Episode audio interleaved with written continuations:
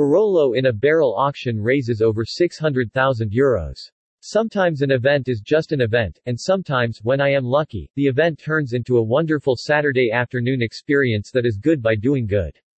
Recently, I was invited to the Barolo en Primeur at Il Gattopardo, with a Zoom simulcast from Grinzane Cavour Castle in Piedmont, Italy.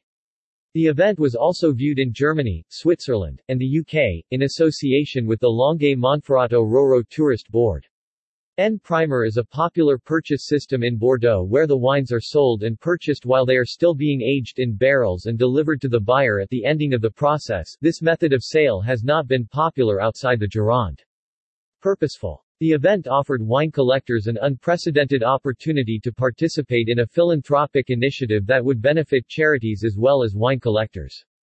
The highest bidders of the Barriques of Barolo 2020 vintage from a specific parcel within a historic vineyard got the wine and the associated bragging rights.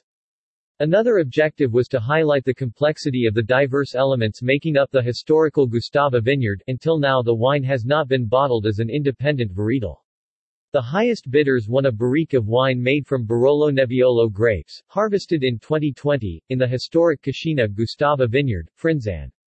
When the wine completes its aging process 2024, each barrique will yield approximately 300 bottles, which will be bottled and marked with a label specifically created by the artist Giuseppe Penone. The target market for the auction? High-end wine connoisseurs, including wine collectors, buyers, and sellers.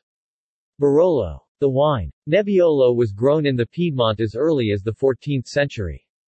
The grape is late to ripen and easily damaged by adverse weather, however, since it makes a highly aromatic and powerful red wine, it is highly regarded.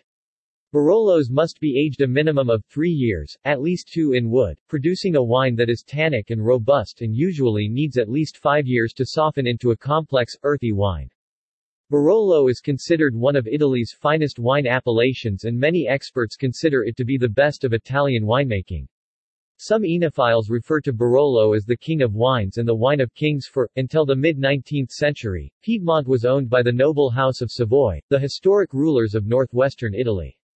The Savoys favored Nebbiolo and the Barolo DOCG includes 11 communes, including the town of Barolo. There are 4,200 vineyard acres in the appellation and since the late 19th century, growers have tried to identify their best vineyards. The Barolo DOCG requires that wines be 100% Nebbiolo, a grape thought of as the Pinot Noir of Italy. It is interesting to note Grinzane does not have a track record for producing distinctive single vineyard Barolos and most of the fruit has been used in blended Barolos. Experts find that Nebbiolo has the ability to transmit essence of place and have excellent potential to stand alone. All the wines in the auction were vinified in barrique, spending 10 to 15 days on the skins with manual pump overs and punch downs. The malolactic fermentations took place in the barrels. Aging is projected to be approximately 24 months in wood and will vary based on the individual wine. Auction superstars. Antonio Galloni, wine critic and CEO of Vinous, orchestrated the program in New York and created NFTs non-fungible tokens for each of the 15 barriques, a form of digital certificate guaranteed by blockchain. Born in Venezuela, Galloni was introduced to wine at a very early age as his parents were Italian wine retailers and his grandfather loved wines from Bordeaux, Burgundy and the Rhône. Galloni wrote his first stories on Burgundy and Bordeaux for his high school French class. Galloni was awarded an MBA from the MIT Sloan School of Management. In 2003 he started a newsletter focusing on the wines of Piedmont, bringing a lifetime of total immersion in Italian wine to fruition. Barolo so impressed him that he started the Piedmont Report 2004, and it has become the premier guide for the wines of the region. Galloni became an Italian wine critic for Robert Parker in 2006 and in 2013 started Vinous. In Italy, the event was hosted by philanthropist, Evelina Christillin, president of the Museum of Egyptian Antiquities Foundation, Turin, and former president of ENIT, the Italian government tourist board. She was joined by auction presenter, Valeria Sardiello, an Italian journalist and Cristiano de Lorenzo, director of Christie's Italia, who handled the live auction.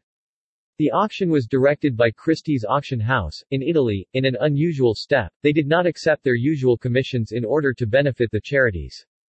Each barrique drew a minimum bid of 30,000 euros, producing approximately 300 numbered Barolo bottles with a label designed by noted Italian artist and sculptor, Giuseppe Penone known for his large-scale sculptures of trees that recognize the link between man and the natural world.